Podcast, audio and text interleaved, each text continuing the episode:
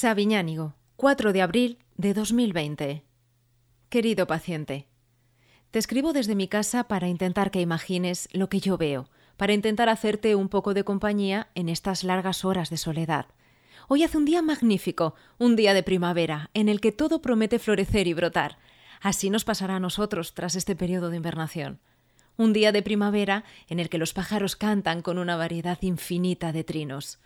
Un día de primavera en el que la luz del sol nos calienta, nos anima, nos da fuerzas para seguir adelante. Un día de primavera que nos promete un verano, pero sabiendo que lo importante es este día, este momento. De hecho, es lo único que tenemos, lo único que nos alimenta. Hoy, aquí y ahora, este momento. Desde las ventanas de la cocina veo la sierra de la Partacua, con collarada al fondo. Las montañas tienen bastante nieve, que contrasta con el cielo claro y azul de este día. Desde el salón puedo ver Santa Orosia, Oturia y el Valle del Basa, que acaba con las vistas de Peña Cancías al fondo, y al otro lado de Peña Cancías me puedo imaginar el Valle de Lara, con esa maravilla de río fluyendo libre, sin nada de intervención humana con presas o pantanos. Soy muy afortunada. Bueno, somos, ya que estoy con mi familia. Una hija y un hijo, que en mayo van a cumplir 21 y 19, y con mi marido. Y estoy muy agradecida por todo lo que la vida me ofrece. Agradecida por poder escribir estas letras, por poder trasladarte el sentimiento de amor que me embarga al pensar en ti. Conocido, conocida o no, eso no tiene importancia. A fin de cuentas, todos somos muy distintos y a la vez muy iguales. Supongo que tendrás familia, que estará deseando saber de ti y acompañarte en estas horas. Y si no la tienes, seguro que tendrás amigos, compañeros, igual que yo. Supongo que en esta vida habrás sufrido y habrás reído, igual que yo. Supongo que en esta vida habrás luchado por aprender, por tener un trabajo, igual que yo.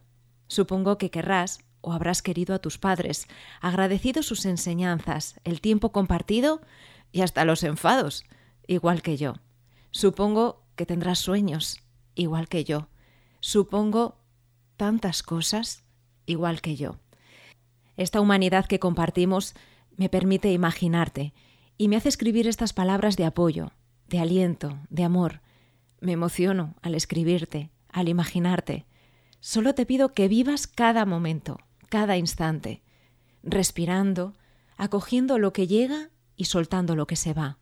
A cada inspiración acógelo, a cada expiración suelta, como si fuera una canción repetitiva que te puede permitir desconectar de esa cabeza que no para de pensar, que necesita un descanso, un soplo de aire fresco.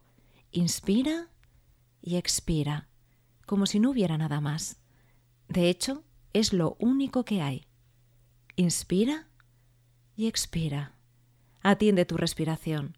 Permite que te acune, que te acompañe, si tienes un cojín o simplemente tus manos, ponlas en el pecho o en la tripa y siente cómo esa respiración te balancea, te acuna, y simplemente siéntela. Permítete estar con ella, sin nada más. Este es el momento presente, este es el ahora. Si puedes sentirla, si puedes escucharla, puede ayudarte mucho.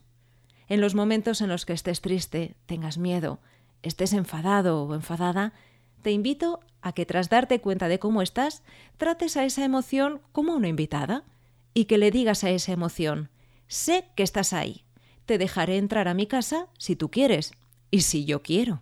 Y tras dejarla ahí, a un ladito, escuches tu respiración, la que siempre te acompaña, sintiendo moverse el abdomen o el pecho, o sintiendo cada inspiración y cada expiración, para luego decidir qué haces con esa emoción, si la dejas entrar o le invitas a que venga otro día. Esta propuesta es la que me surge enseñarte, es lo que creo que más te puede ayudar en estos momentos de soledad. Simplemente estar, disfrutar del momento. No hay nada que hacer, ningún lugar al que ir. Simplemente habitemos nuestro cuerpo y sintamos, sintamos la fuerza de la vida que nos empuja y nos sostiene. Cuídate mucho, quiérete mucho. Esto es algo que no nos han enseñado y es fundamental. Agradece a la vida por cada pequeño detalle que sea merecedor de nuestro agradecimiento.